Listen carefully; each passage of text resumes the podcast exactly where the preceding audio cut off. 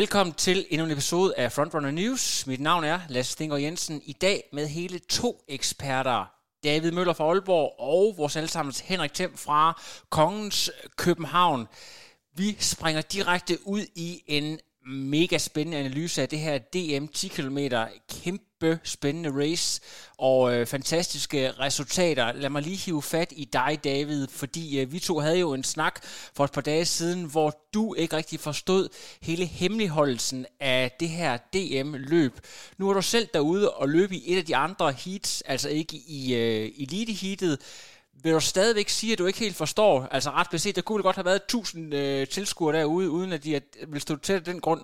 Forstår du stadigvæk ikke, hvorfor det her DM skulle hemmeligholdes? Nej, det gør jeg faktisk ikke. Altså rent praktisk, så synes jeg egentlig, at der er rigtig fin plads til at have tilskuere derude også. De kunne sagtens anvises. Et af argumenterne har været, at det blandt andet var en generalprøve på blandt andet et Copenhagen Marathon setup, som jeg ved, Sparta går og pusler med. Men nu ved jeg ikke, hvor langt det er i forberedelsen derinde, men hvis de var forholdsvis langt, så kunne man jo have lavet det her enten som en direkte tryktest af det setup med relativt høj stress på de frivillige, eller som en lidt mindre test, hvis det endelig var. Og man kunne også have lavet det som en total sikker mulighed for, at nogen kunne komme ind og se, sådan som man kunne have sat en deltagerbegrænsning. Så jeg synes egentlig, at der både var plads nok rent fysisk, og jeg synes egentlig også, at der var rigtig mange andre måder, man kunne bruge den her begivenhed på. Det er nok det største race på landevej herhjemme. Altså ikke engang DM marathon eller DM halvmarathon, vil jeg næsten våge at påstå, kan komme op i samme spændingsniveau som DM 10 km. Og der vil jeg også have nævnt, så jeg synes, det er ærgerligt. Jeg stopper dig lige der, fordi vi skal også lige have Henrik på banen. Henrik, galt eller genialt? Kan det ikke have været et eller andet marketingstunt, der er udtænkt inde i kontorerne i Dansk Atletikforbund? Galt eller genialt? Jeg er meget enig i det, som David lige har sagt, og stor ros til jeres glimrende optakt, som I fik lavet i torsdags. Det var svære arbejdsbetingelser, I havde, fordi I fik startlisten relativt sent, men jeg synes, I kom rigtig fint igennem. DM 10 km er for mig det, der burde være flagskibet for dansk løb. Det burde være der, hvor mellemdistanceløberne mødes med maratonløberne. Det er nok den mest prestigefyldte danske mesterskabstitel, vi overhovedet har. Det her mesterskab, det virker lidt som om, det løb der ikke nogen, hvor der gerne vil have egenskab på. Man prøver at gemme det lidt væk, og jeg synes, det er meget mærkeligt, at man ikke har gjort mere opmærksom på, at man har et historisk godt løb, hvor især bredden for mændene er uhørt højt. Vi har stort set samtlige af de bedste løbere samlet lige nu her, hvor alle står knivskarpt. Så jeg synes, det er meget synd, at man gemmer det væk på den her måde. Og den her sammenligning med, at man skal bruge det som generalprøve til Copenhagen Marathon. Jeg håber meget, at Copenhagen Marathon bliver afviklet. Men det skal altså afvikles på en 14 km rundstrækning inde midt i København. Det her, det vælger man så at placere på en flyveplads i Værløse, hvor der slet ikke må komme folk ind over hovedet. Så jeg køber ikke helt den med generalprøve. Jeg synes, det er mærkeligt. Og det virker ikke som om, at der er nogen, som der tager ejerskab på det her, som virkelig ønsker, at det her skal vokse. Det virker lidt som om, at man tænker, det er 10 km. Vi skal prøve at få afviklet det så nemt som overhovedet muligt. Altså, man kan vel egentlig godt forestille sig, at når man har sådan en speciel location, at man rent faktisk kan bruge det til at vise løb på en lidt anden måde. Kan det være en undskyldning for, at man gør det her på den måde? Men så synes jeg bare, at så skulle man have haft en anden måde, man viste løb på.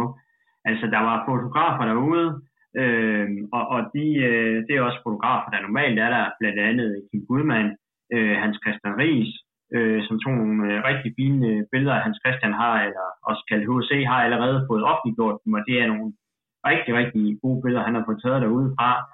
Men han er til rigtig mange løb, og det samme er andre fotografer derude, så på den måde er der ikke en særlig måde, de har promoveret det på. Så kunne man have haft en brune, det havde man ikke. Man afviste som udgangspunkt, at der var mulighed for at filme, men dog var der alligevel en, som formåede at optage herrenes løb, cyklerne, og det er bestemt bedre end ingenting, men hvis man skulle købe argumentet, som du fremfører, altså, så vil jeg mene, så skulle der havde været mere overbevisende, det der bliver leveret på mediesiden. Så. Okay, lad os gå direkte ind og tale om selve løbet. Vi har altså 8 mand, der kommer under 30 minutter, og så hører vi jo fra nogle af aktørerne, som vi selvfølgelig har lydklip fra, at det var en decideret taktisk gyser.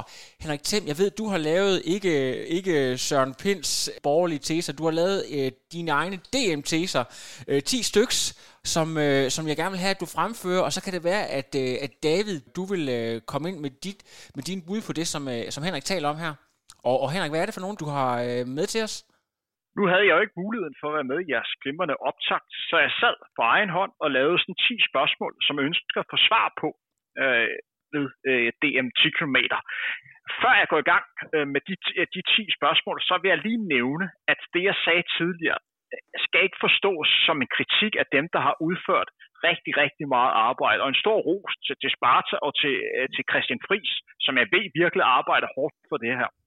Men det er mere rettet mod, hvor er forbundet hen? Hvor er Dansk Atletikforbund? Det er deres mesterskab. Det her, det er DM10. Det er nok en af de største reklamepladser for at kunne skabe større hype for dansk løb. Hvor er de hen i alt det her? Jeg kan ikke se det. Men nu går vi i gang med de her 10 spørgsmål, og det var som sagt nogen, som jeg fik skrevet i fredags. Og det er altså 10 ting, som jeg gerne vil svare på i forbindelse med det danske mesterskab. Først og fremmest, så vil jeg gerne se, hvor står Thijs og Abdi nu her over for hinanden. Det er nærmest historisk, at vi har 2 løbere, som står og er klar til OL på selv samme distance, som dyster mod hinanden på en distance, hvor de er nogenlunde jævnbyrdige. Og det er altså Thijs mod Abdi. Hvor står de, når man sammenligner dem lige i øjeblikket? Og der vil jeg sige, Thijs, han blev nummer 2 i de her 29-44, og det må jeg sige, han viser, han er klar. Han skal nok være klar til OL, hvor Abdi, der ender på en 9. plads og løber 30-16. Jeg er godt klar over, at Abdi har været skadet, men jeg vil sige, at det er en lille smule bekymrende for ham, at han på nuværende tidspunkt ikke står skarp og tager betragtning af, at OL er relativt kort ude i horisonten. Fordi jeg har store forventninger til Abdi. Det er altså en rigtig, rigtig god løber, vi har her. Så han er travlt, men hvis der er nogen, der gør det, så er det Abdi. Men det er ikke godt nok for en løber, der har så højt niveau at blive nummer 9 til dansk mesterskab. Og hvad siger du til det, David? Altså, kan det ikke tænkes, at man kender også godt det her med, at man kan toppe for tidligt, at Abdi stadigvæk kan nå det? Det er altså en super rutineret løber, vi har, som har et hav af mesterskaber i rygsækken. Hvad tænker du, David? Er du også bekymret? Der er jo heldigvis noget tid til OL endnu, så Abdis form kan nå at rykke sig forholdsvis meget. Så jeg er ikke sådan måske lige så bekymret, som det kunne lyde til, at Henrik vil være. Han er lidt bagud af dansen i forhold til Thijs, men det bliver også spændende at se, om Thijs kan blive ved med at udvikle formen videre, end det han har lige nu. Så jeg er lidt bekymret, men ikke bundbekymret. Altså, han kan stadigvæk nå at levere rigtig fint på dagen, når OL rammer. Fantastisk. Og Henrik... Jeg tror også bestemt, at Abdi kan levere, men personligt havde jeg regnet med, at det her skulle være året, hvor Abdi han skulle gå i top 20 eller top 15 til OL. Det tror jeg, han har kapacitet til. Og der skal han altså på nuværende tidspunkt være i stand til at kunne løbe lidt hurtigere. Jeg er godt klar, at han har været skadet. Men hvis der er en løber, der kan nå at rykke sig så meget på så kort tid, så er det Abdi. Han har et uhørt højt topniveau og er nok uden tvivl den løber herhjemme, der har det højeste topniveau, når alt spiller for. Men man kan også sige, at han er jo ikke, netop som du også påpeger, han har jo været skadet og måske ikke så langt fremme i sin form, som Thijs er. Og hvis man sammenligner de 2 splittider, så kan man se, at Thijs han har været med i, altså helt til enden i det taktiske løb. Han løber alligevel negativ split på den her rute, som er ekstremt vindblæst. Og jeg tænker, at det ligesom er udtrykket for, at Thijs formmæssigt er længere fremme end Abdi. Synes jeg måske, kan man sige, har en god grundform, fordi han løber jo kun negativ split, som jeg husker det, med 3 sekunder, altså 2 sådan meget jævne, og han mangler bare lige kan man sige, i gåsøjne måske, men det sidste til at også kunne lave de her deciderede temposkifter, der tænker jeg, at han mangler en del træning i den lidt højere ende af den aerobe skala, og nok også lidt anaerobe stimuli. Men Abdi er en løber, som sammenligner sig selv, og med god grund med løber, som har samme niveau som ham, og måske endda en lille smule bedre. Der findes jo en del løbere i Europa, som har somalisk baggrund. Nogle som Abdi Bashir og andre lignende. Og her, altså, der er det med, at man ligger og bliver 8-9 til dansk mesterskab. Nu har vi et historisk højt niveau, men det vækker trods alt nogle former for bekymringer. Men det bliver spændende at se. Lad os gå videre til den anden ting, som jeg gerne vil have svar på. Og det var duellen mellem de to youngster, nemlig Joel og Axel. Jeg synes, det er fantastisk, at vi har en rivalisering blandt to løbere, der nok kan komme til at dominere løbesporten derhjemme de næste mange år. Hvor man kan sige, at Joel tidligere, i hvert fald i 2020, haft overhånd mod Axel. Så tog Axel revanche i går og blev overraskende, siger nogen, dansk mester på 10 km. Jeg havde det faktisk ikke som den største overraskelse, han blev dansk mester. Jeg havde ham selv så på en anden plads før gårdsdagens løb. Og jeg vil godt præcisere, hvorfor jeg havde ham på en anden plads, og hvorfor jeg troede, han ville slå Joel. Jeg skal lige nævne, at den løber, som jeg troede, der ville vinde løbet inden, det var faktisk Jakob Dybøl. Jeg troede, at Jakob Dybdal ville vinde løbet. Men det mente, at jeg ser Jakob Dybdal som en løber, som har rykket sig rigtig meget, og det virker som om, at han tager store skridt, og jeg tror også, at det er en løber, som kan ligge og klare kravet på 3.000 forhindring. Og rygterne nede i det franske går på, at han har haft en rigtig, rigtig god træningslejr. Der, hvor jeg har været lidt bekymret for Joel, hvor man kan sige, at Jakob Dybdal har været på træningslejr før, så var det her den første rigtig store træningslejr for Joel. Og det er bare noget specielt at være afsted første gang på en måned på højdetræningslejr. Hvordan reagerer kroppen, når man kommer hjem? Han har også lige haft corona. Og så skal man heller ikke helt glemme, at da Joel tager afsted, og det gælder sådan set også for Jakob Dybdal, at de her løbere er vant til ikke at lave deres egen træning, men fordi at det er en gruppe, som de er stadig med, som bliver trænet af den samme træner, så vælger Joel og Jakob Dybdal at lave en træning, som er lidt anderledes end det, de plejer at gøre, for at de træner det samme. Og det har en påvirkning. Selvfølgelig har det det, at man lige pludselig laver noget andet. Så jeg vil sige, at jeg var faktisk ikke helt så optimistisk for Joels løb før, også mere, fordi jeg ser, at han stadig mangler lidt på 10 km-distancen. Hvorimod Axel før løbet. Altså, jeg var godt klar over, Axel, han satsede rigtig meget på det her DM 10 km. Jeg var godt klar over, han stod knivskarp. Han har ikke haft de her ting, der går ind og forstyrre ham, så jeg havde stor fidus til Axel før gårdsdagens løb. Og David, vi må jo med skam melde, at jeg tror ikke engang, at vi fik nævnt Axel med et enkelt ord i vores optakt. Det, som Henrik han forklarer her, giver det mening, eller hvad tænker du om det? Jamen, det synes jeg, og ja, det er jo bundbilligt overhovedet ikke at have nævnt Axel undervejs i vores optakt, som nok for egen vedkommende skyld nok skyldes, at jeg havde forestillet mig, at det ville blive taktisk løb, og en taget ikke som sådan har anset Axel for at være nogen virkelig dygtige afslutter, men i går der lavede han virkelig en flot afslutning, og jeg vil fristes til at kalde det en Claus Buke, som han lavede. Altså, han rykkede godt udefra og formåede at holde den hjem sideagtigt, kan man sige. For hvis man genser klippet, så kan man også se, hvor forholdsvis hurtigt Thijs og Jakob Dybdal henter på ham. Så havde ruten bare været 200 meter mere, så var det ikke Axel, der var blevet dansk mester. Vi har jo selvfølgelig et lydklip med Axel, hvor han selv fortæller om hele scenariet, som kommer efter vores snak her. Henrik, du har et bud mere til os? Ja, og det var bud nummer 3. Det er jo sådan, at de danske mesterskaber ofte også er stedet, hvor man ser det nye stjerneskud. Ved det seneste afholdt danske mesterskaber på 10 km landvej, det var der, hvor man for første gang rigtig fik set Axel Vang. Der havde været rygter om den her unge, fremadstormende løbekomet, som også de har sat et uofficielt verdenskort på 10.000 meter ved et opstillet løb på Østerbro i starten af maj 2019. Og det var også der, hvor Joel Lillesø, han også løb rigtig godt. Laura Valgren trådte også ind på scenen. Så jeg var lidt spændt på at se, hvem var 2021's nye stjerneskud. Jeg må sige på herrene, var der ikke nogen løbere, som tog skridtet op Og det kan skyldes mange ting. Måske fordi, at de løbere, som skulle gjort det, de har allerede taget skridtet, og vi fik jo en 16-årig, der vandt det danske mesterskab. Det er den yngste vinder, som jeg kan huske, og jeg har siddet og læst rigtig, rigtig mange statistikker igennem. Jeg kan ikke finde en statistik, der viser, at vi har haft en yngre mandlig dansk mester på Tikman med landevejen. Det er Axel præsteret i går. Men hvis jeg skal pege på et stjerneskud, så skal vi over på kvindernes løb. Så har vi Klara Hansen, som blev nummer 3 i 36.12. Hun stiller op nu for Hetmans løbeklub og tidligere også løbet for Viking Rønne.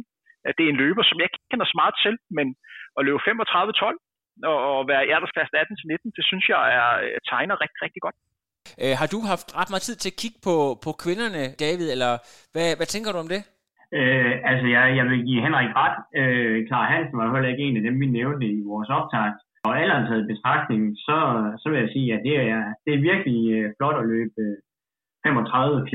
Så jo, jeg vil også tilslutte mig Henriks udnævnelse af Klara til at være, jeg ved ikke, om man kan kalde det den største overraskelse, men i hvert fald årets stjerne, hvis vi vil kalde det opkoming på DM10. Jeg havde egentlig tænkt mig, at jeg ville stille det her spørgsmål lidt senere, men nu synes jeg alligevel, at vi har taget hul på den.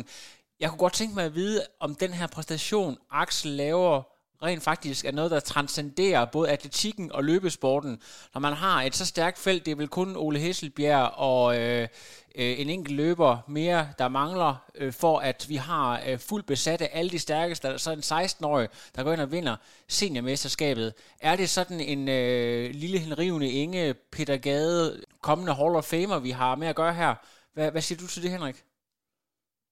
Altså, jeg ser jo Axel Vang som en løber, som vi skal holde øje med de næste mange år. Jeg ser som, at det her godt kan være den kommende rekordholder på halvmarathon og marathon. Jeg ser ham som en løber, der måske kan komme til at løbe 205-206 på marathon. Og han er utrolig disciplineret. Han ved, hvad han vil. Og det er en løber. Jeg har lavet en lidt længere portrætudsendelse med ham, som der kommer på Frontrunners kanaler på onsdag. Og da jeg snakkede med ham, på det tidspunkt, det er en måned siden, jeg lavede optagelsen med ham, altså for ham, det var ikke spørgsmål på det tidspunkt, hvornår han blev dansk mester. Han vidste, at han ville blive dansk mester på et eller andet tidspunkt.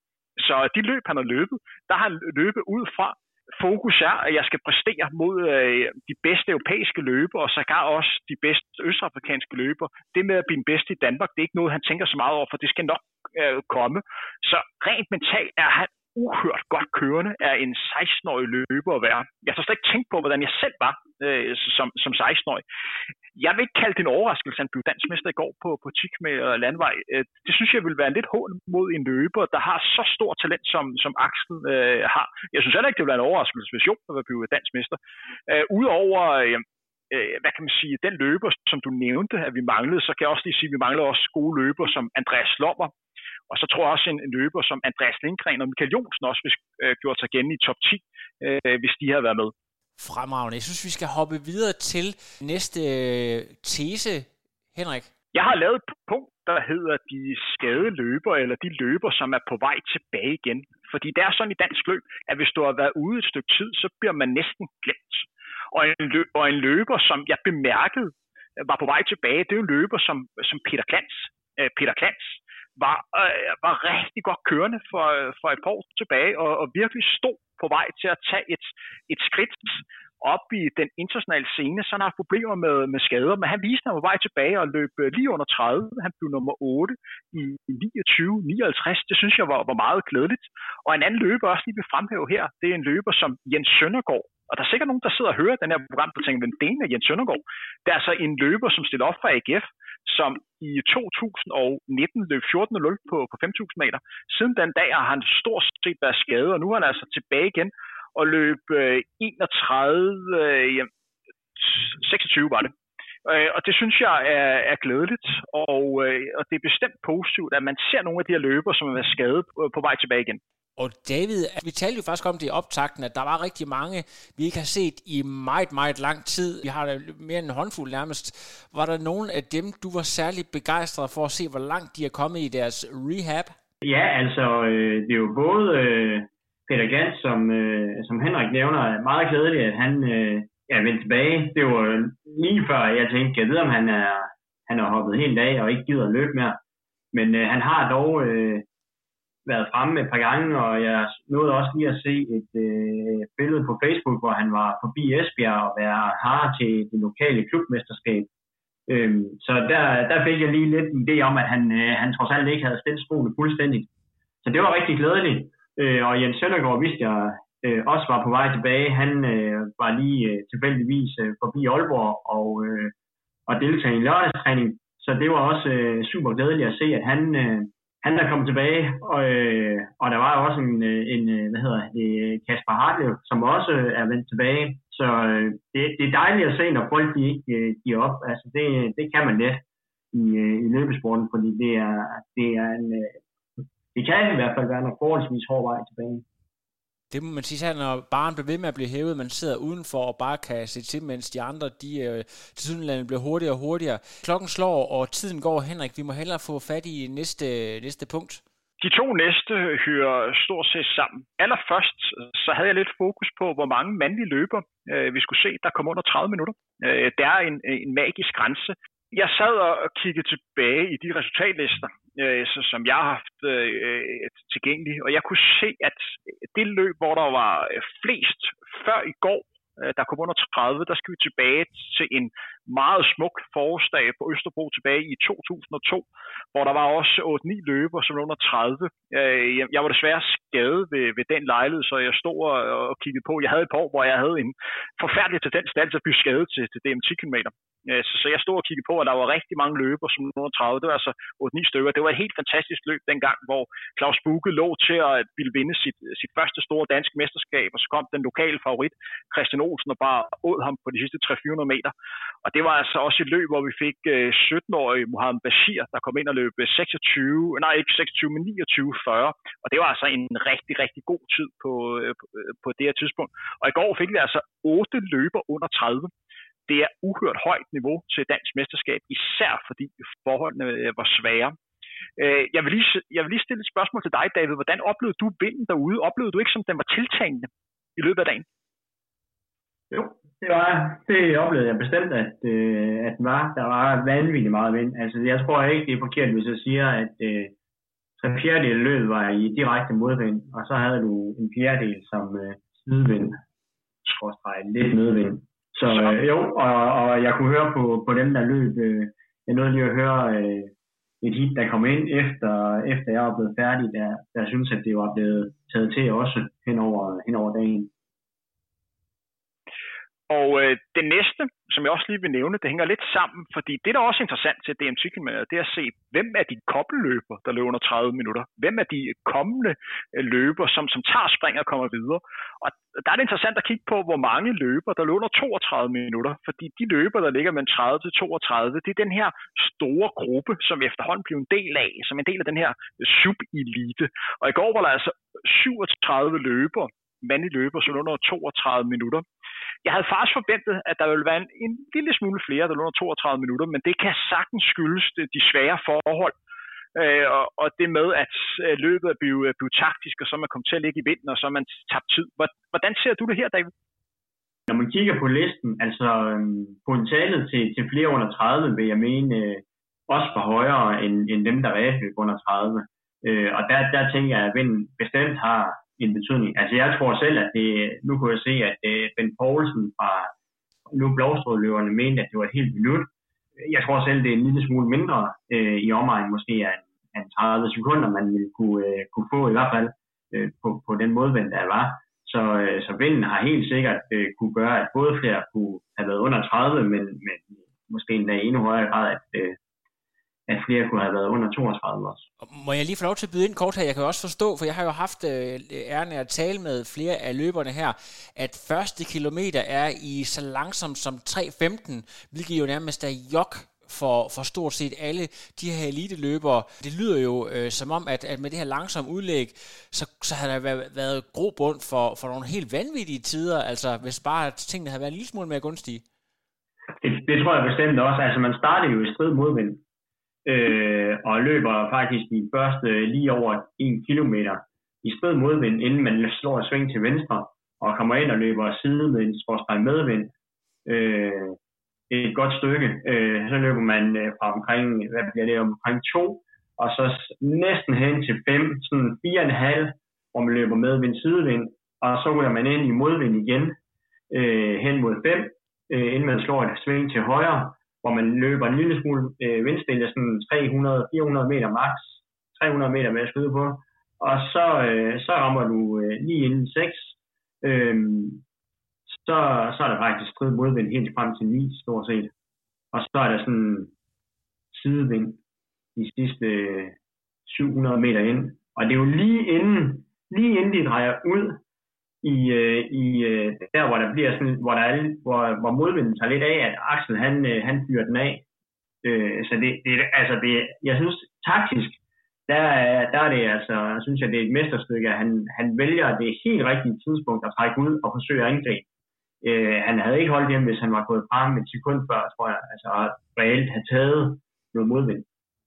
Vi er kommet til nummer 7, og de næste to hænger også sammen. Vi skal igen have fokus på kvindernes løb. Jeg vil lige nævne, at jeg var faktisk slet ikke klar over, at der ville komme livestream af det her 10 km løb. Så det er meget begrænset, hvad jeg har set af billeder for kvindernes løb. Så det, jeg vælger at sige, det er taget ud fra resultatlisten, fordi det var først meget sent, jeg fandt ud af, at løbet var muligt at se. Men som sagt, det her var skrevet før løbet, og en ting, som jeg glædede mig til at få svar på, det var, hvem var den bedste løber, når toppen af poppen var fjernet. For det var sådan i kvindernes løb, at vi manglede de absolut bedste kvinder, vi har hjemme. Vi manglede Anna Emilie, vi manglede Laura Valgren, vi manglede Alberte Kær. Der var også løbere som Anna Holm, som jeg ved, I havde snakket om, som jeg regnede med ville gøre comeback. Hun var heller ikke med i løbet, og man var også formodet, at det er en løber, som hører med omkring den kategori. Også en løber som Simone Glade ville også høre med. Så det var lidt kamp om, hvem skulle være best of the rest. Altså.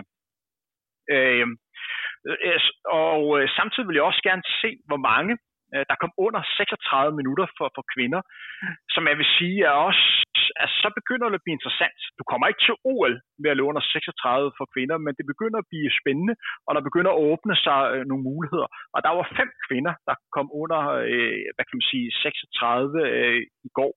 Jeg havde regnet med, at der var en lille smule flere, men kvindernes løb blev også afviklet en lille smule senere, og det kan sagtens også skyldes med, at det blev endnu mere taktisk, fordi vinden var mere belastende. Ja, hvad tænker du, David? Har du en reaktion på det her?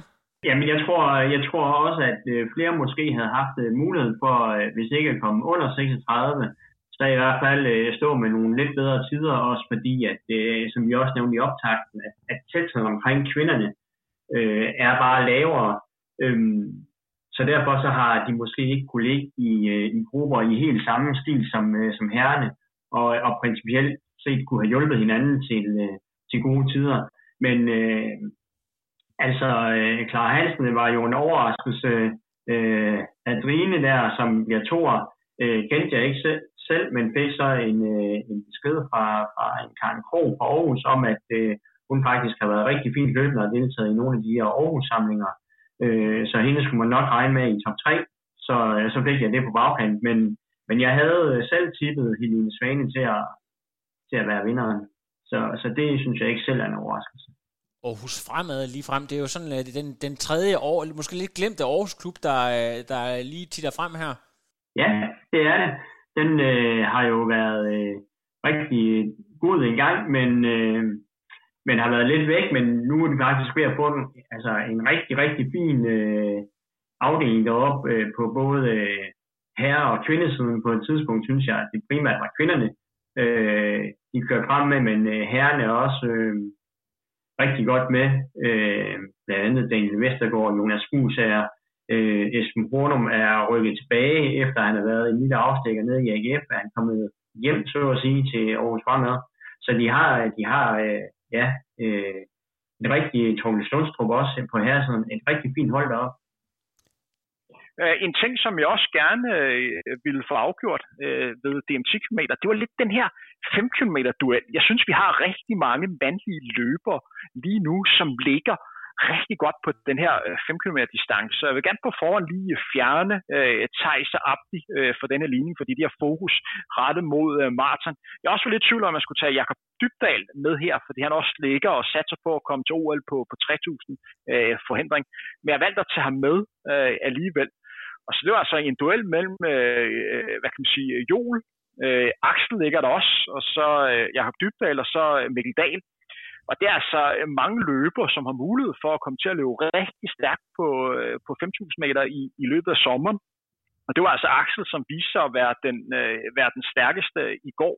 Det skal også lige nævnes, at stort set samtidig med, at der var DM 10 km landevej, så var der en dansk løber, der hed Jonas Gersten, som blev rigtig stærk i det amerikanske. Han er lige i øjeblikket på universitet derovre, har et scholarship.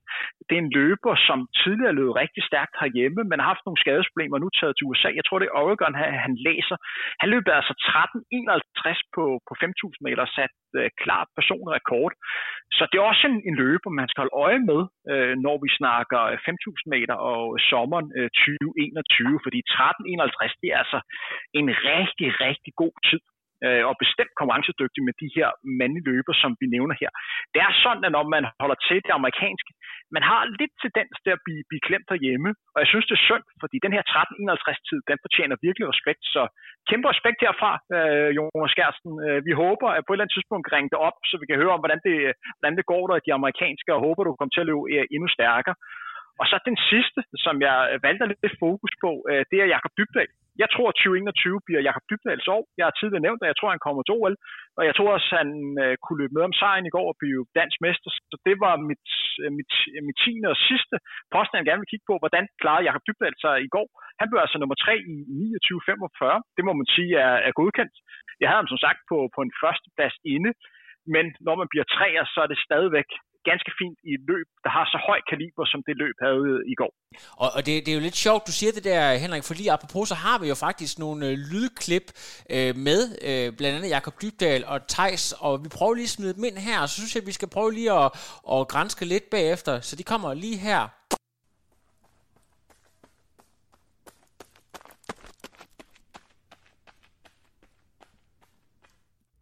DM 10 km er netop overstået, og jeg har fanget Thijs Nyhaus her på en landingsbane lidt nord for København, en meget hemmelig lokation, som vi vist godt nu kan røbe, er Værløse flyvestation. Har blæser helt vildt meget, og der blev løbet stærkt i dag. En lidt uventet vinder, kan jeg godt sige fra mit eget vedkommende. Jeg havde faktisk satset lidt på manden, der sad ved siden af mig. Thijs, hvordan var det at løbe DM 10 km i dag? Og ja, hvordan var det at få en anden plads til en teenager? Ja, først og fremmest så løb DM 10 er jo fantastisk, at vi har fået lavet ventet kado til en fin rute herude, og det er jo bare ærgerligt, det blæser, det er jo risikoen ved det, men så får de danske løbere og træner deres taktiske skills, og det er måske meget godt til den dag, vi skal ud og konkurrere internationalt, så det blev jo lidt jo-løb, og Axel, han tog sejren, den har nok givet fint igen på oddset, hvis man kunne have tippet på den, men ja, selvfølgelig lidt frustreret over, at jeg ikke lige får nubbet ham. Jeg kom tættere på den sidste kilometer, men ja, han fik lige et sekund eller to for meget. Hvordan udvikler løbet sig derude? Der har jo ikke rigtig været mulighed for at se det. Jeg kunne se, at Abdi startede ud med at trække en del, og hvornår går det egentlig op for dig, at du løber med om sejren? Ja, jeg var ikke i tvivl om, at jeg nok skulle løbe med om sejren hele vejen egentlig, men vi holder badeferien første 1,5 kilometer i modvinden. Jeg tror, vi løber 3.18, hvilket er sådan forholdsvis langsomt for os.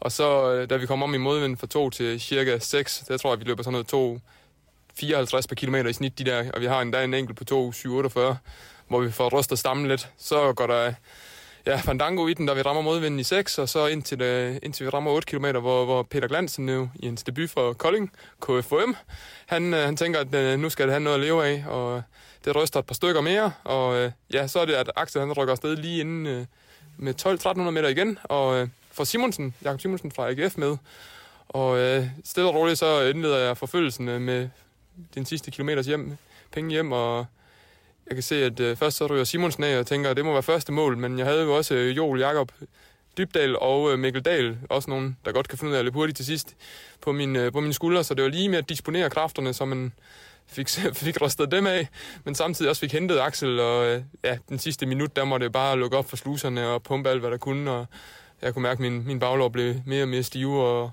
ja, i det, jeg troede, jeg havde Axel med 200 meter igen, så havde han lige en 0,5% mere at give af, og ja, han var den fortjente vinder, når han løber på den måde, han gør. Så ja, imponerende. Det, jeg har altid pratet med, at jeg er en af de få, der ikke er blevet slået af Joel lige nu, af den der 16-17 års bande, men ja, nu må jeg så simpelthen lide dig et nederlag til Axel, og det er der jo ikke nogen skam i, når han løber, som han gør. Men ja. Og der kommer jo til at forhåbentlig blive en masse løb nu her, hvor Danmark er åbnet op, og det er jo så en god måde at forberede sig til 2L. Du har også været lige på en træningslejr i Kenya, ikke sandt? Det stemmer. Hvad har du ellers af forberedelser frem mod OL? Jamen, jeg bliver faktisk i København, og så flyver jeg 6:30 mandag morgen flyver jeg til Frankrig i Fontainebleau på højdetræning. Og er dernede sammen med blandt andet Ole Hesselbjerg, som jeg også var i Kenya med, de næste 4-5 uger. Og så må vi se, hvilke løb, der åbner sig op i slutningen af maj og juni. Bestseller lyder til at godt kunne være på programmet, og hvis den er der, så er jeg i hvert fald med der. Men det må tiden vise. Er der andre løb, du er inviteret til indtil nu? Der er et kroatisk løb i Karlovac, som er en backup-plan, hvis Aarhus halvmarathon eller bestseller halv ikke bliver til noget, som er 2 dage tidligere. Super. Tillykke med din anden plads, og ja, god vind. Mange tak. Der er masser af vind herude. Ja.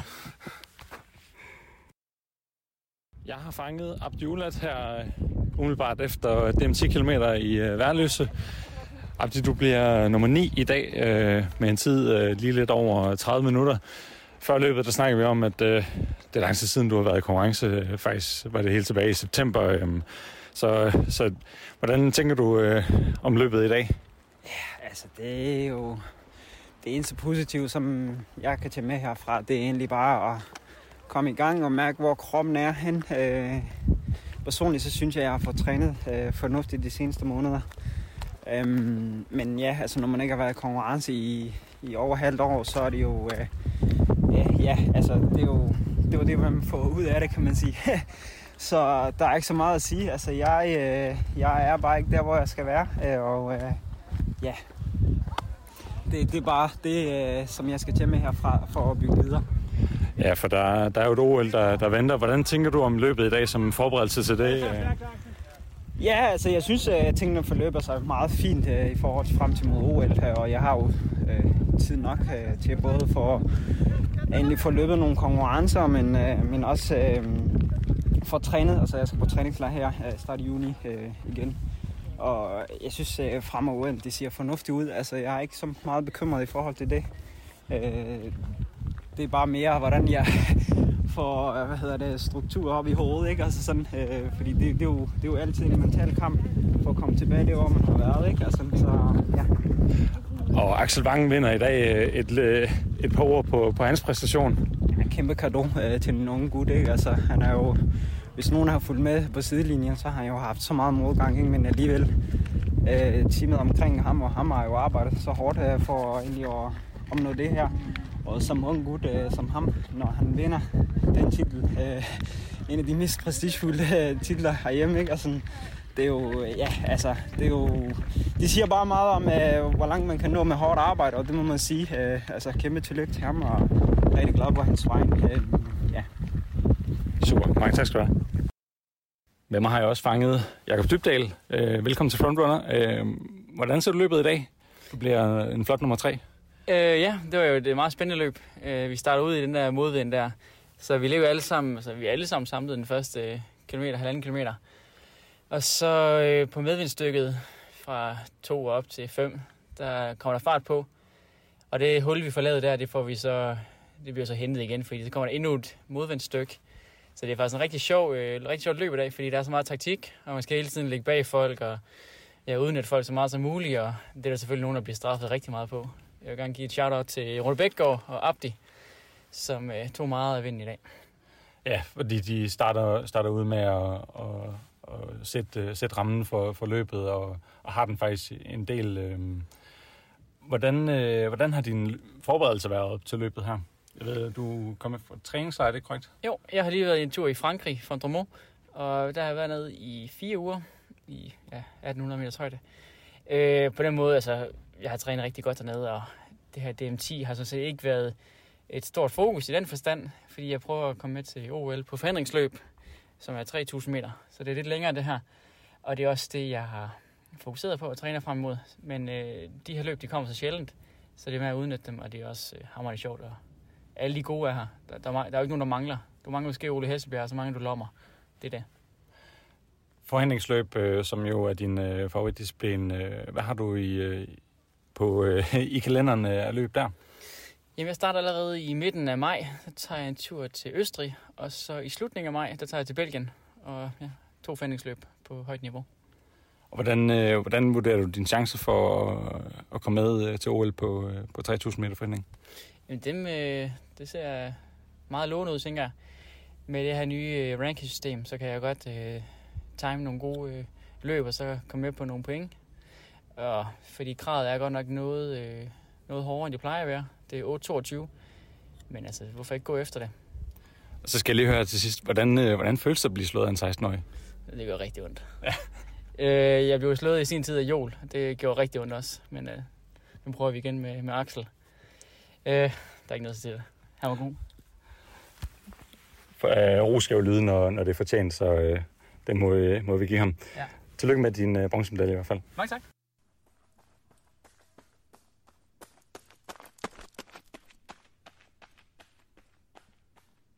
Og vi hører blandt andet Jakob Dybøl, der jo måske er godt nok tilfreds med sit løb, men er aldrig selvfølgelig tilfreds med en bronzemedalje. Jeg tror selvfølgelig 100% på sig selv. Jeg kan lige prøve at sparke bolden over til dig, David. Har Henrik set helt rigtigt det her, at Dybøl, han virkelig er manden, vi skal holde ekstra øje med her i 2021? Han er i hvert fald en ud af flere, som jeg synes, der bestemt er spændende i 2021. Han har jo, som Henrik også siger, udtalt, at han gerne vil med til OL, og som vi også har vendt tidligere her i den her udsendelsesrække på Frontrunner, jamen så er jeg også en af dem, der i hvert fald ikke anser det som umuligt for ham at komme med. Jeg tror ikke, han klarer det direkte krav, men jeg tror, han kan komme med på ranglistepoint. Så bestemt en interessant løber, og han viser også i går, at træningen den kører. Han følger Thijs til dørs på afslutningen, altså. Så jo, han virker rigtig, rigtig godt kørende, og bestemt bliver han meget, meget spændende at følge. Om det bliver Dybdal ud over det hele, det ved jeg ikke, men han bliver spændende, det er der ingen tvivl om. Og for lige at slå en ting fast, jeg tror også, der er andre, der får et rigtig godt år. Jeg har kæmpe forventninger til danske løber. Jeg tror bare, at hvis du snakker med det generelle løbe Danmark, så tror jeg, at Jakob Dybdal nok vil være den løber, som de fleste vil blive overrasket over, at virkelig kommer til OL, fordi jeg tror virkelig, at han vil rykke sig i år. Men der er også andre løbere, der kommer til at løbe stærkt. Det bliver et fantastisk 2021 år. Og så hører vi også i klippet her, at Thijs taler om, at han lige troede, at han var den løber blandt eliten, der kunne holde de her, han omtaler dem 16-17-års banden bag sig. For første gang må han altså se sig slået af helt unge Axel Vang. Hvad gør det ved en løber som Thijs Nyhaus selvforståelse, Henrik? Selvfølgelig accepterer han nederlaget, men et eller andet sted, så må det nage ved den her stolte viborgensers løbehjerte og blive slået på den måde? Det skal det også gøre. Altså, man skal da ikke tabe til en 16-årig løber, lige meget hvor stor talent han er. Men jeg tror, at Thijs kan bruge det konstruktivt. Og som sagt, en sulten løve jager bedst. Så jeg tror, at det her det bliver ekstra motivation til Thijs, når han skal ligge og træne. Og skal man også lige være klar over, at Thijs altså, viser en uhyggelig stabilitet. Jeg er voldsomt imponeret over, hvor højt niveau han holder igennem længere og længere tid. Hans fokus ligger mod maraton. Han er stadig med og bliver nummer 2 til DM 10 km og løber den taktisk stort set til 12-tal. Så altså kæmpe ros til Thijs, men selvfølgelig er det ikke sjovt at tabe til en 16-årig. Det ville sgu heller ikke være sjovt, hvis det var mig selv, der tabte til en 16-årig. Så gælder det om at holde gode miner til slet spil. David, har du en sidste kommentar til det? Kan du huske første gang, hvor du blev slået af nogen, der ikke var født, dengang du startede i folkeskolen? Jeg kan da godt komme i tanke på, hvor jeg blev slået af nogen, hvor jeg tænkte, det burde ikke ske det her. Men sådan er gamet jo. Og for nogen, blandt andet Thijs, tror jeg, det bare giver mere motivation til at sige, det må simpelthen aldrig ske igen. I hvert fald ikke inden for de næste x antal år. Og Axel vil selvfølgelig tænke, det skal jeg prøve igen.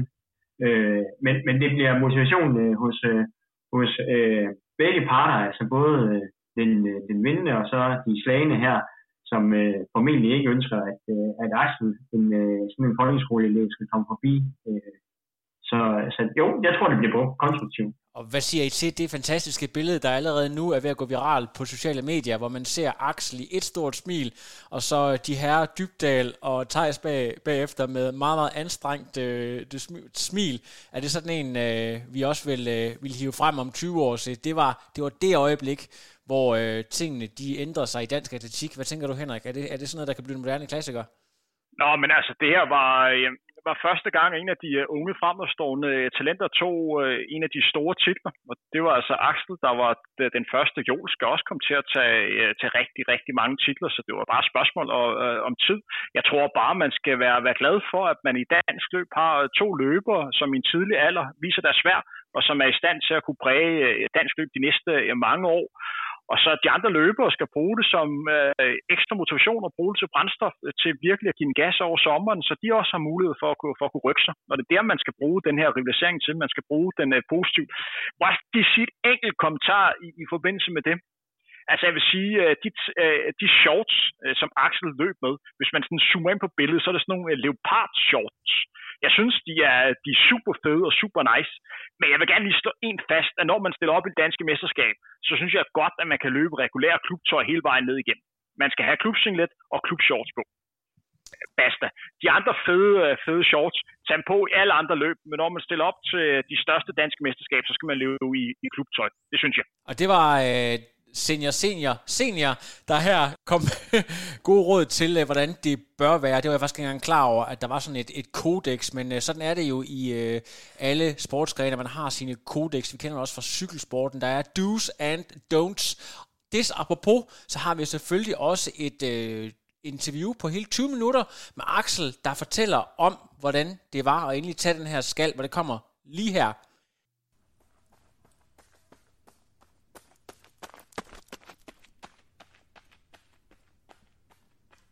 Axel, stort tillykke med de danske mesterskaber. Man ved snart ikke, hvor man skal starte. Et spørgsmål. Du er lige gået ud af folkeskolen, mig bekendt, eller har du stadigvæk et år tilbage? Nej, jeg gik ud af folkeskolen sidste år, så jeg er i første høf. Hvordan har du det med historie som fag? Godt. Altså, jeg har lige skrevet HO nemlig, og det gik fint, så jeg er glad for historie. Du kan godt lide historie, og den præstation, du laver i dag med den alder, du har. Hvor mange 16-årige 10 km vindere har vi i historien? Er du den første? Har du været inde og læse lidt op på det? Det har jeg ikke været inde og læse op på, men jeg tror ikke, at der er så mange på 10 km. Det tror jeg, du har fuldstændig ret i, og gå videre om det ikke både gælder for herrer og damer. Når vi laver udsendelsen, så må vi lige tjekke op på det. Og jeg skal også lige huske at sige til lytterne her, der kommer jo faktisk et stort portræt med dig på tirsdag eller onsdag, så man kan høre meget mere om dig. Så nu skal vi kun fokusere på selve racet her, men Axel, er du selv overrasket over det her? Du vidste jo godt, at mange af dine konkurrenter, de lige er kommet ned for højderne, og det kan godt være sådan lidt roll the dice. Man ved ikke, om det falder ud til den ene eller den anden side. Var det noget, dig og din coach havde talt om? Så havde du regnet med det her resultat, må jeg spørge dig om? Altså, jeg regner ikke med at vinde på den måde. Altså, vi sørger altid for at ikke sælge skinnet, før det er skudt. Men altså, vi vidste godt, at min træning er gået godt. Og den her vinter har været noget helt særligt. I hvert fald, når man ser på i forhold til sidste vinter. Fordi i vinteren 1920, den var... Altså, hvis ikke jeg var skadet, så var jeg syg. Og hvis jeg ikke var nogen af det, så var jeg måske lige kommet i gang med træning igen, og så blev jeg enten skadet eller syg. Så der havde jeg bare ingen kontinuerlighed i min træning. Eller kontinuitet. Og det kostede rigtig meget. Men den her vinter her, den har virkelig været god, og jeg har haft god kontinuerlig træning længe, og jeg kunne have en forholdsvis høj mængde. Altså, det er klart, man går aldrig helt fri af skader og sådan noget der, men jeg har holdt mig forholdsvis fri af det, som jeg forventede det. Altså, jeg forventede, at jeg kunne løbe rigtig, rigtig godt, og jeg får altid at vide af min træner inden et løb, og hvordan han mener indsatsen har været, og hvad det er, jeg kunne regne med. Og Nikolaj, han fortalte mig bare, at det her, det kunne godt blive noget særligt. Kan du ikke lige prøve at tage sig igennem, hvordan løbet udvikler sig? Det eneste, jeg har set på nuværende tidspunkt, det er et billede af Jakob Dybøl, der har en frygtelig grimasse, det samme lidt anstrengt smil fra Thijs, og så du er bare et stort smil. Det er det eneste, jeg har set. Så tager os lige igennem konkurrencen ude på, nu kan vi jo godt afsløre, det var jo en hemmelighed, det foregik jo ude på Værløse. Hvordan oplever du racet, Axel? Altså, jeg oplever det lidt som en gyser. Ja. Fordi det var det virkelig. Altså, det var en taktisk gyser. Jeg tror, vi runder første kilometer i tæt på 3:20, og det er langsomt. Altså det har jeg løbet tempoture i, altså mange kilometer i. Så og på den måde så man kan sige, når man har så meget adrenalin på startstregen, så det at løbe 3:20 første kilometer, det er sådan, det hiver næsten i en, bare det at få lov til at komme afsted. Men jeg synes, jeg forholdt mig sådan ret tålmodig undervejs i løbet. Og vi runder 5 kilometer i omkring 15-10. Og så rammer vi så det stykke, som jeg vidste ville sådan adskille feltet. Altså fra hvem der var klar til en finale, og så hvem der ikke var klar til en finale. Det er nemlig det lange lige stykke fra 6 til 8,5, som bare var lige ud, og så let op ad bakke. Og så masser af modvind. Og der ligger jeg faktisk på højre side af feltet, og det lagde jeg en del mærke til undervejs, at det var et problem, fordi vinden den kom fra sådan klokken 2, så det betød, at jeg modtog bare, eller jeg fik bare så meget vind i hovedet, og så sluger man også ekstra vind, og ja, det var virkelig ikke godt. Men på et tidspunkt så tæt ved 8 kilometer, så kommer der en åbning i feltet, hvor jeg så kan trække ind i venstre side, og hvor jeg egentlig får luft i tæt på en halv kilometer indtil lidt over 8, hvor det er så Peter Kantz, som rykker. Og han er ligesom den første, der sådan åbner bæltet. Men det tog ikke så lang tid for os at lukke det. Vi lukker det forholdsvis hurtigt.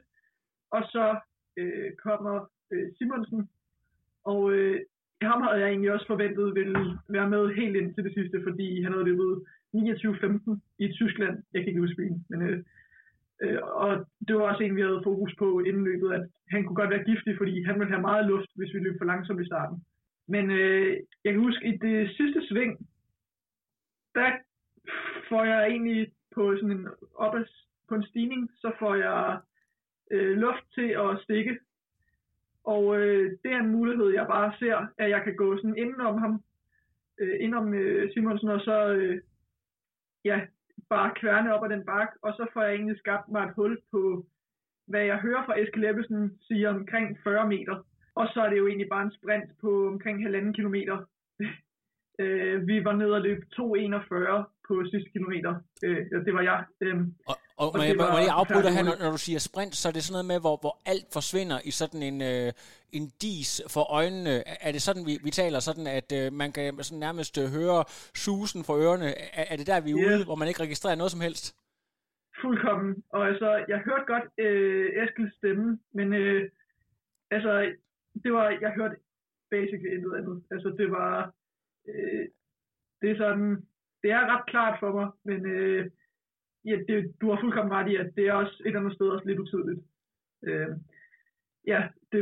Det var en voldsom afslutning, og jeg kunne også godt mærke, ved omkring 5 minutter igen, der blev jeg lidt nervøs for, om jeg var stukket for tidligt.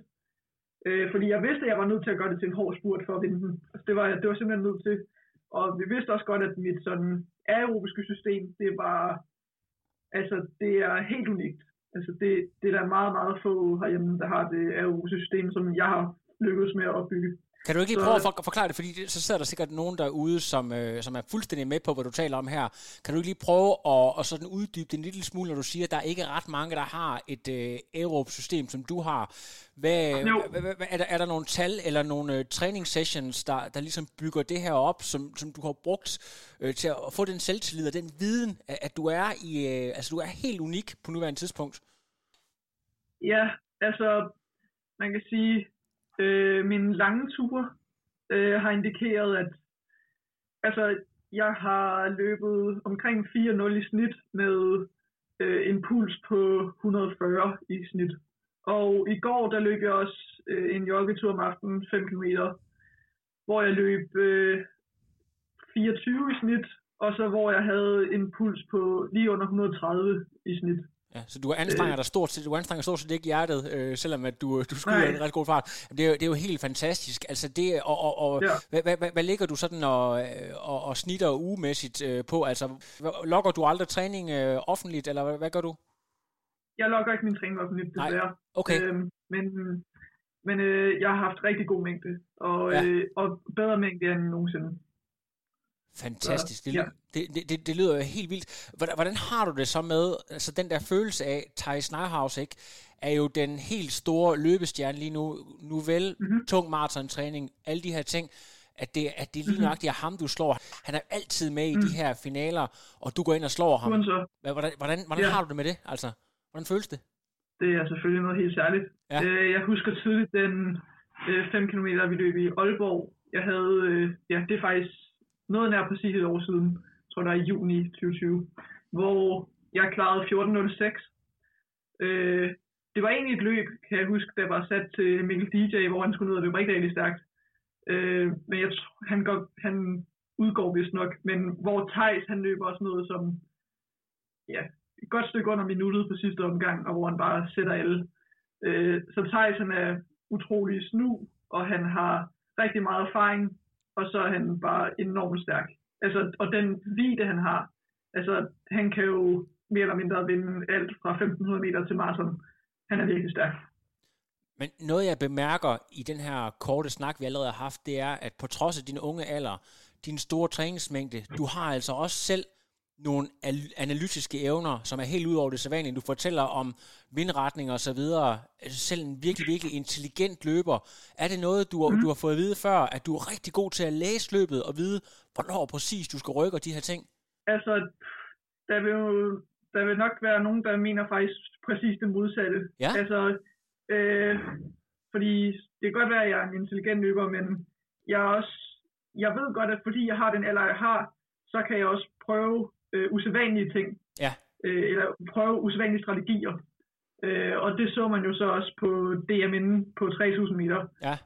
Hvor jeg prøvede at snyde feltet, så jeg løb sådan noget som 2.37 første kilometer, og så holdt jeg ind til 2,5, og så døde jeg så fuldkommen. Så det lykkedes jo ikke der, men jeg tror, at du har ret i, at jeg er god til at tænke mig om under pres, og god til at træffe de rigtige beslutninger under pres. Det tror jeg, der kan der godt være noget om. Men er der ikke også et eller andet med, ligesom hvis man er pokerspiller, at hvis man nu laver sådan et nummer en gang og tror, han er en loose cannon, hvis nu han kan finde på at gøre det igen.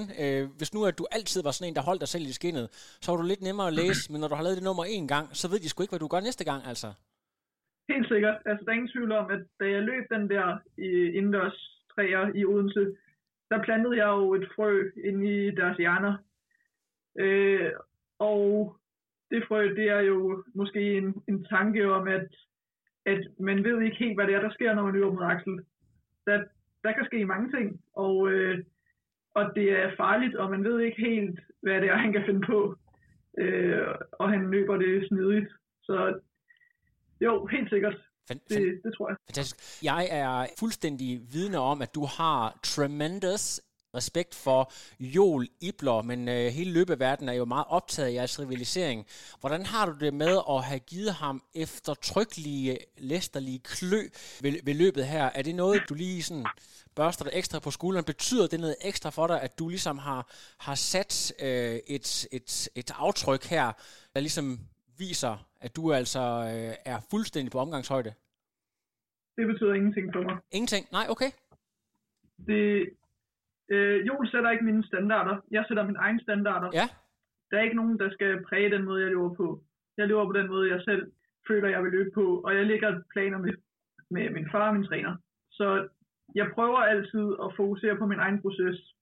Altså for lige over et år siden til nytårsløbet, der løb jeg 15.10 på en 5 km, ja. Og hvor jeg var helt nede i et hul. Og den udvikling jeg så, den måde jeg skulle trække mig op af det hul, det har jo ligesom gjort, at jeg var nødt til at lukke andre konkurrenter ude, ja. Og nødt til at fokusere på min egen udvikling. Så, og det er hele tiden noget, vi overvejer og tænker på. Og altså den sejr i dag, den kommer ikke til at betyde noget. Og hvad mener jeg med det? Den kommer ikke til at betyde noget i den forstand, at den ikke kommer til at ændre noget. Den ændrer ikke noget på min opskrift på, hvordan jeg vil forberede mig til løb. Og den ændrer ikke noget på den person, jeg er, og de værdier, jeg står for. Altså, jeg forsøger at udstråle en ydmyghed omkring mit talent. Og det, ja, det er virkelig noget, jeg sådan prøver at være, og sådan sætte højt og sætte forrest. Du foregriber lidt det næste spørgsmål, jeg havde, for det virker nemlig som om, at du har været i en form for boks, eller at folkene omkring dig har forsøgt at beskytte dig, at du kommer lidt under radaren. Henrik Thiem, som jo vi laver podcasten her sammen med, havde jo haft den fordel at snakke lidt med dig inden, og han var overhovedet ikke overrasket over det resultat, du laver i dag, fordi han havde som sagt den her viden, men jeg tror rigtig mange andre var overrasket. Så du bekræfter altså, at I ligesom har lavet en lille boble her i løbet af det sidste halve til hele år, hvor du kun har fokuseret på dit løb og din udvikling, uden at tænke på sociale medier, uden at tænke på, hvad andre siger? Sure. Jeg er helt enig. Altså, man kan sige, den måde, jeg bruger sociale medier på, fordi jeg er også sådan forholdsvis aktiv på Instagram, det er, at det skal være mere et visitkort, end det skal være blær. Ja. Jeg føler virkelig, at selvom jeg lægger ud, hvis det er, jeg vinder et løb eller lignende, så prøver jeg at sådan fremstå bare nogenlunde ydmyg. Selvom det jo selvfølgelig er svært i og med, at man, når man promoverer sig selv, så er man jo også lidt nødt til at sælge sig selv som et brand. Og det er klart, der skal man jo også vise sig lidt frem. Men det er en balance, som jeg tror, vi har fundet på en eller anden måde. Netop det her med, at vi bruger det som en mulighed for, at jeg kan få blandt andet sponsorer og sådan noget der. Men samtidig så prøver jeg at fremstå ærlig og ydmyg. Du har selvfølgelig dit team omkring dig, træner, din far, familie og så videre, yeah. men i forhold til mange andre løbere derude, ifølge, der har lige været en helt flok, der har været i Fontainebleau i Frankrig, så har du lidt mere den her lone wolf approach. Virker det umiddelbart som om, at det er noget, du godt kan lide, at det er dig, og så har du måske selvfølgelig i den lokale løbeklub nogen, du løber dine rolige ture med, men du har det helt fint med, at der ikke er en masse andre løbere omkring dig. Er det korrekt observeret? Ja, altså i hvert fald i øjeblikket, ja. Der har jeg det fint med det. Altså det er klart, man når jo også til et punkt, hvor man er nødt til at samarbejde noget mere, men altså jeg er efterhånden blevet så stærk mentalt, at jeg kan løbe enormt hårde banetræning og intervallpas alene, hvis bare jeg har Nikolaj med eller min far med. Jeg kan virkelig klare en stor del af min træning alene, men altså, jeg er samtidig også åben for samarbejde med andre løbere. Fantastisk, og jeg ved også, at jeg tror, vi har talt om på et tidspunkt, at det har været fremme, at du går og overvejer, om du skal til udlandet i en periode, og måske noget scholarship eller sådan noget. Er det stadigvæk inde i overvejelser? Nu er der selvfølgelig hele den her pandemi, der lige skal drive over, men det er stadigvæk inde i billedet? Ja, altså jeg skal lige færdiggøre min HF. Jeg bliver jo student som 17-årig næste sommer. Fantastisk. Og så efter den HF, så skal jeg nok tage nogle ekstra fag, og så har jeg planer om at muligvis tage til St. Mary's. Men det ligger lidt i det uvisse, men det er jo ting, at jeg skal til London. Nu er jeg jo ikke så velbevandret i alt løbelingo. St. Mary's, hvad jeg går ud fra, det er et eller andet hæderkronet runner college. Har jeg ret i den tro? Ja, altså det er jo stjerner som Mo Farah for eksempel, der har studeret på St. Mary's, og Anna Emilie Møller, hun er jo selvfølgelig også en stor inspiration for mig. Hun har også studeret derovre i et par år. Hun er i Aarhus nu og studerer medicin. Så. Men jo, det er selvfølgelig også en af grundene til, at jeg gerne vil over, helt sikkert. Jeg vil gerne gå i fodsporene på de navne. Follow the lead of the kings and queens of running. Er du typen, der hviler på laurbærrene og lige trækker succesen ind, eller er du allerede videre? Du skal ud og lave næste nøglepas allerede måske i morgen, fordi der er et nyt mål, der tårner sig op. Og hvad er så det her mål, du har kigget den som det næste? Altså, først så skal jeg lige til mine eksamener. Jeg har allerede en down, og jeg havde deadline i går, men jeg afleverede torsdag for mit NF-projekt. Så jeg har lige nogle eksamener, der skal i kassen. Jeg skal til eksamen på onsdag blandt andet. Jeg har styr på det, men når jeg har de down der, så står den nok på... Jeg har en 5'er i slutningen af maj, og når jeg har løbet den, ja, så skulle jeg jo egentlig rigtig have været til U18 Europamesterskaberne til sommer. Ja. Og det er jo aflyst jo. Det skulle rigtig have været i Rieti i Italien, men det blev ikke til noget. Så nu må jeg prøve at kæmpe med de helt store drenge til U20 Europamesterskaberne. Og det bliver højst sandsynligt på 3.000 meter forhindring. Jeg skal konkurrere der, og det er i Tallinn i Estland. Så når jeg har løbet den 5'er der i maj, og jeg har været til eksamen i starten af juni, så skal jeg nok på noget træningslejr i Italien hele juni. Og så skal jeg så løbe i midten af juli i Tallinn i Estland. Det er det, den står på her i den her del af sæsonen. Og så efter sommerferien, så bliver det højst sandsynligt nok bare i situationstegn af ermitageløbet. Og så prøver vi også at, ja, jeg ved godt, det er måske lidt ude af en tangent nu, men vi prøver at holde det sådan, at det er processen, der er motiverende, og ikke løbende. Så vi har lært, at jeg skal ikke bombarderes med for mange løb, fordi det koster kræfter. Og det er man nødt til at acceptere, at jeg er heller ikke Superman. Altså, jeg kan også godt blive syg eller skadet. Så vi prøver at holde os til en stor mængde træning, og så tager vi en konkurrence, når den gælder. Så vi prøver at konkurrere, når jeg er klar. Det kunne ellers være en god ind til historiebøgerne. Yngste vinder af Ermitagen nogensinde. Danmarks ældste motionsløb. Det er jo de helt store konger, der har løbet der, så det tror jeg der også, der er rigtig mange, der vil være interesseret i at følge med i. Det sidste spørgsmål her, jeg sidder her fuldstændig blown away over, at du er så fokuseret og kan sidde og lave dine eksamensopgaver. Jeg kan fortælle dig, da jeg læste på i 3.G og så videre skulle til eksamen der havde jeg altså ikke tid til så meget som at tage ud og løbe 2 kilometer. Det kunne jeg simpelthen ikke abstrahere. Er du bare knaldgod til det der med at være systematisk, bum, bum, bum, eksamen, bum, bum, bum, eller er det alligevel noget, der går ind og påvirker dig en lille smule, at der er den her stress, som der altid er til eksamener, uanset hvem man er? Altså, jeg er et menneske, jeg er ikke nogen robot, så uden tvivl, at det påvirker mig. Og det har også været en ret stressende optag til det her Danmarksmesterskab. Men jeg har ligesom også det her med, at nogen måske mener, jeg er lidt en lone wolf. Det har givet mig en ekstraordinær disciplin, selvdisciplin. Og det er noget, som jeg kan tage med mig i mange aspekter af livet, blandt andet også skolen.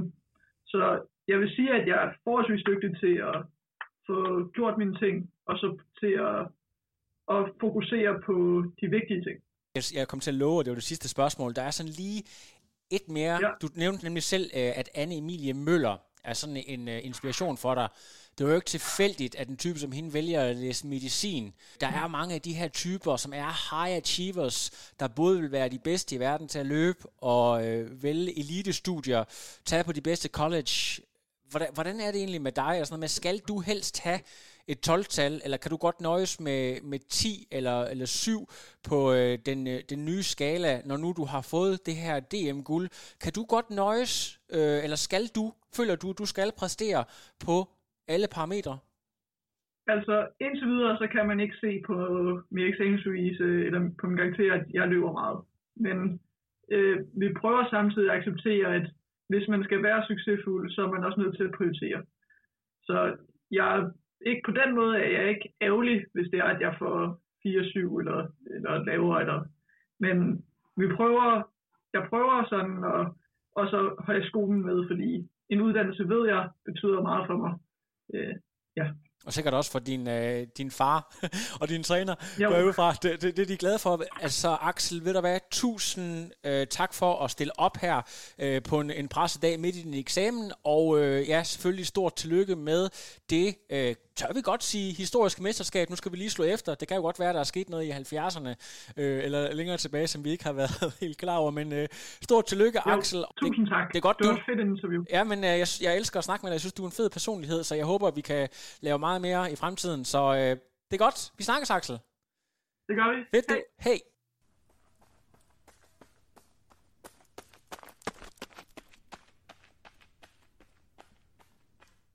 Og vi er tilbage i studiet. En af de ting, som Axel siger, det er, at det altså ikke er Joel, der sætter standarden for ham.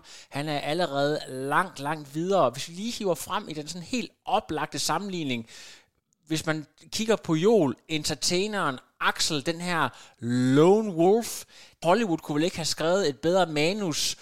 To unge, der kan rivalisere hinanden de næste 15-20 år, altså. Hvad siger du, Henrik? De har jo brug for hinanden. Det er jo fantastisk, at du har to løbere, som er med til at gøre hinanden bedre. Hvis vi kigger på de andre rivaliseringer, hvis vi kigger pendant til, hvad kan man sige, til fodbolden, FCK ville ikke være det samme, hvis Brøndby ikke var der. Det er vigtigt for FCK, at Brøndby også har succes. I Spanien, Real Madrid ville heller ikke være fede, hvis Barcelona ikke var der. Nu er det også begyndt, at Atletico Madrid er kommet med. Så sporten har brug for de reviseringer. Og jeg tror også, at jeg tror ikke dernede, Joel i går, at det var Axel, der skulle tage den første titel. Men jeg kender Joel godt nok til at vide, at han bruger det også konstruktivt. Igen, sulten løve jager bedst, så han bruger det til ekstra energi på bålet.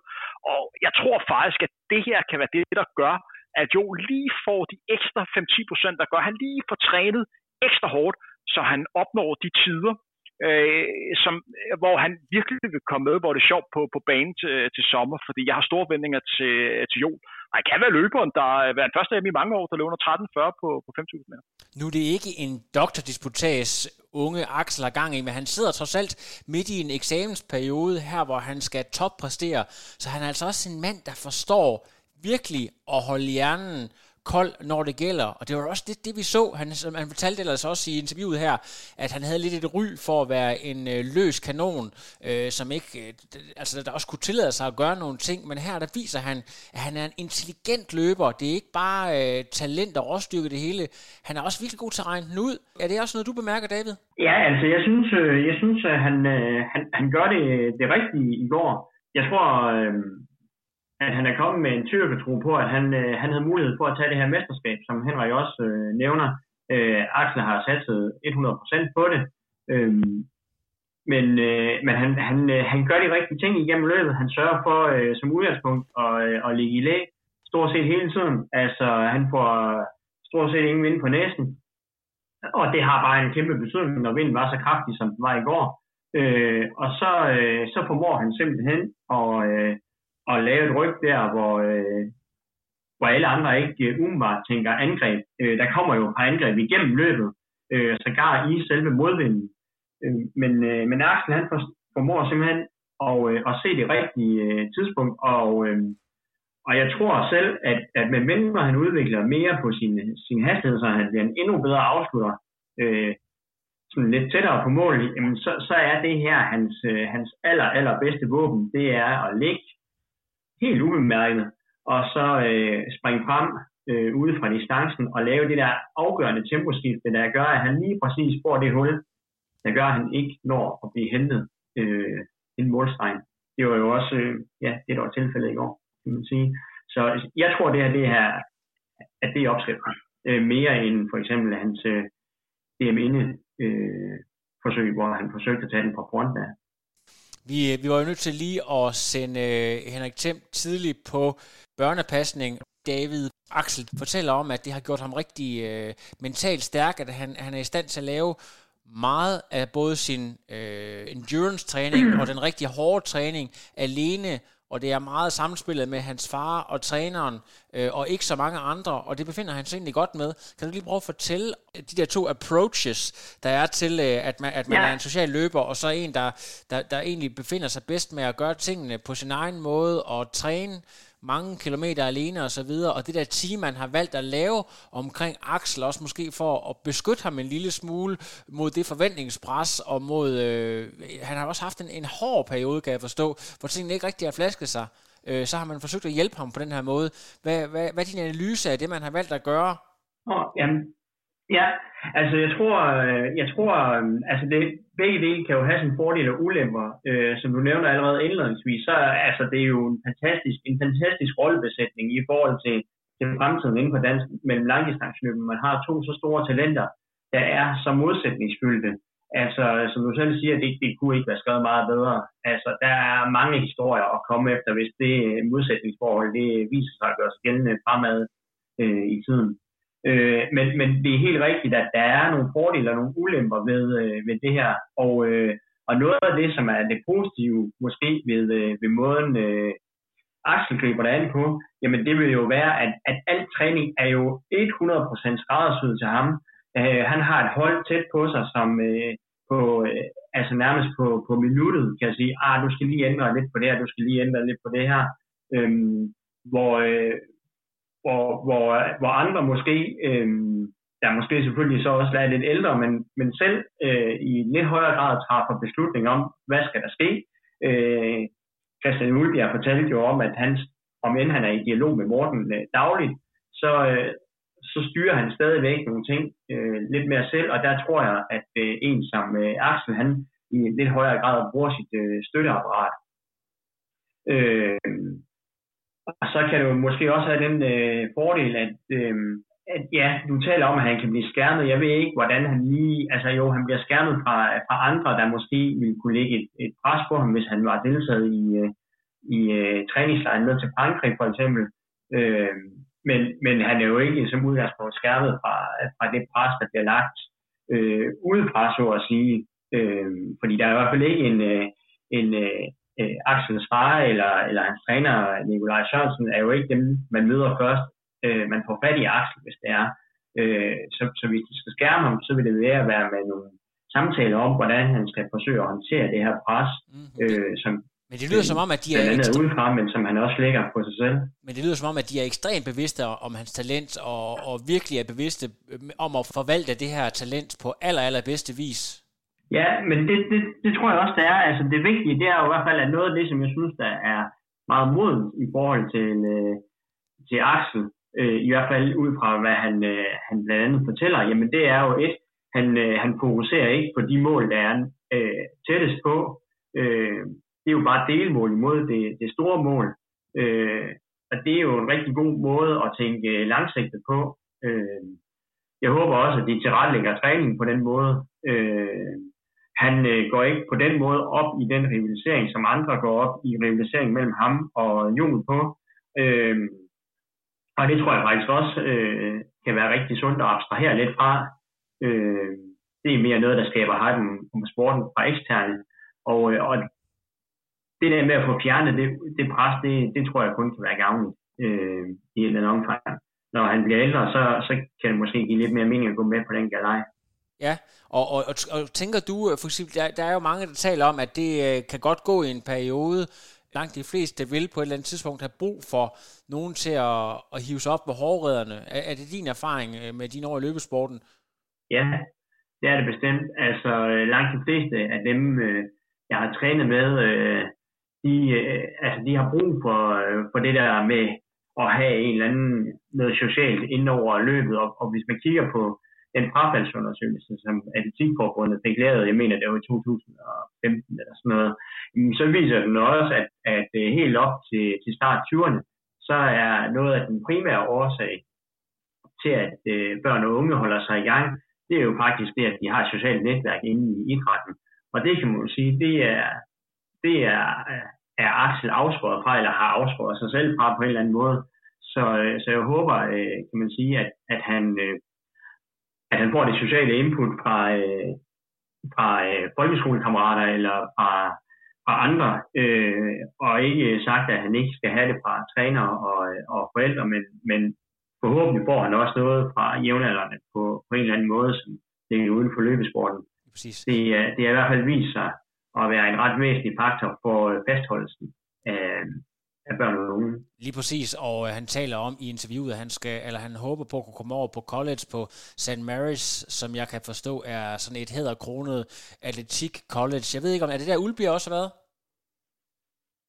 Nej, han havde været i New Mexico. Hvordan var egentlig hans erfaring med, at er der meget, har man meget socialt derovre, eller er man også nogle gange overladt til, lidt til sig selv sådan et sted? Man er relativt social, altså det som kan være problemet eller udfordringen derovre, som jeg har forstået det på Christian, det er jo, at ens primære omgangskreds, det bliver jo det der track team, eller cross country team, som man bliver en del af. Så man ser ikke så mange uden for idrætten, og det kan egentlig også være fint nok. Det er jo også egentlig det, der sker i Aarhus. Det, der er ulempen af mit indtryk fra Christian, det er egentlig, at rivaliseringen internt i gruppen er forholdsvis stor, fordi det blandt andet kommer til at gælde om at få trænerens opmærksomhed ved at klare sig godt til træningerne. Og så kommer der sådan en disharmoni mellem det der med, at man skal være sammen socialt, men fordi at det betyder så meget, hvordan man klarer sig, så bliver der sådan en underliggende rivalisering i det her sociale. Og det er lige i min optik det sprængende punkt i forhold til Christians flytning til Aarhus, at den rivalisering, den har fortonet sig væsentligt, selvom det jo er rivaliserende løbere, der træner sammen.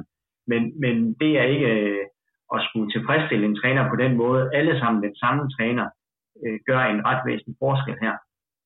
Men ellers jo, det virker til, at der er godt socialt på sådan et universitet. Han har også stadigvæk god kontakt med mange af dem, han har løbet med derovre. Interessant, og der kan vi jo næsten lave en hel podcast kun om det emne. David, føler du ikke, at vi kom meget rundt omkring DM 10 sammen med Henrik Thiem her, eller er der lige nogle ting, som vi lige skal have med til allersidst?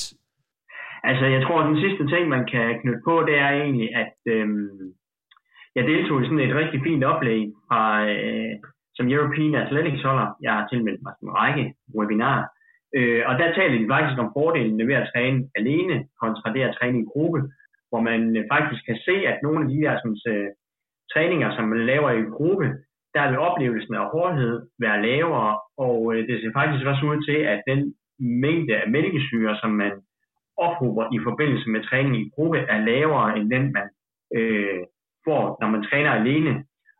Så kan man sige, at det kan være en fordel at træne i gruppe, men man kan også vente om at så sige, at det måske giver en lidt bedre mental hårdhed eller sejhed at træne alene, fordi når man så endelig kommer ud i en gruppe, som Axel gør, så er alting jo bare 10 gange lettere, end hvis man er vant til at træne i en gruppe, og så kommer ud i en konkurrence, hvor man alligevel er i en gruppe. Altså så bliver forskellen ikke så stor fra træning til konkurrence, og der vil der nok være en mærkbar større forskel for en som Axel, når han løber så meget alene. Det bliver spændende at se de kommende år, hvem der har den rigtige formel. Der er ikke noget med, at det er altid den, der vinder, der har ret. Er det ikke sådan i mange af livets faser? Det vælger du aldrig, er det ikke sådan, man også siger? Jo, lige præcis. Du, David, skal jo også ind og passe din familie, så vi vil gerne have lov til at sige tak for denne gang, og Frontrunner er tilbage, før I aner det. Så husk at læne jer tilbage, og stay tuned.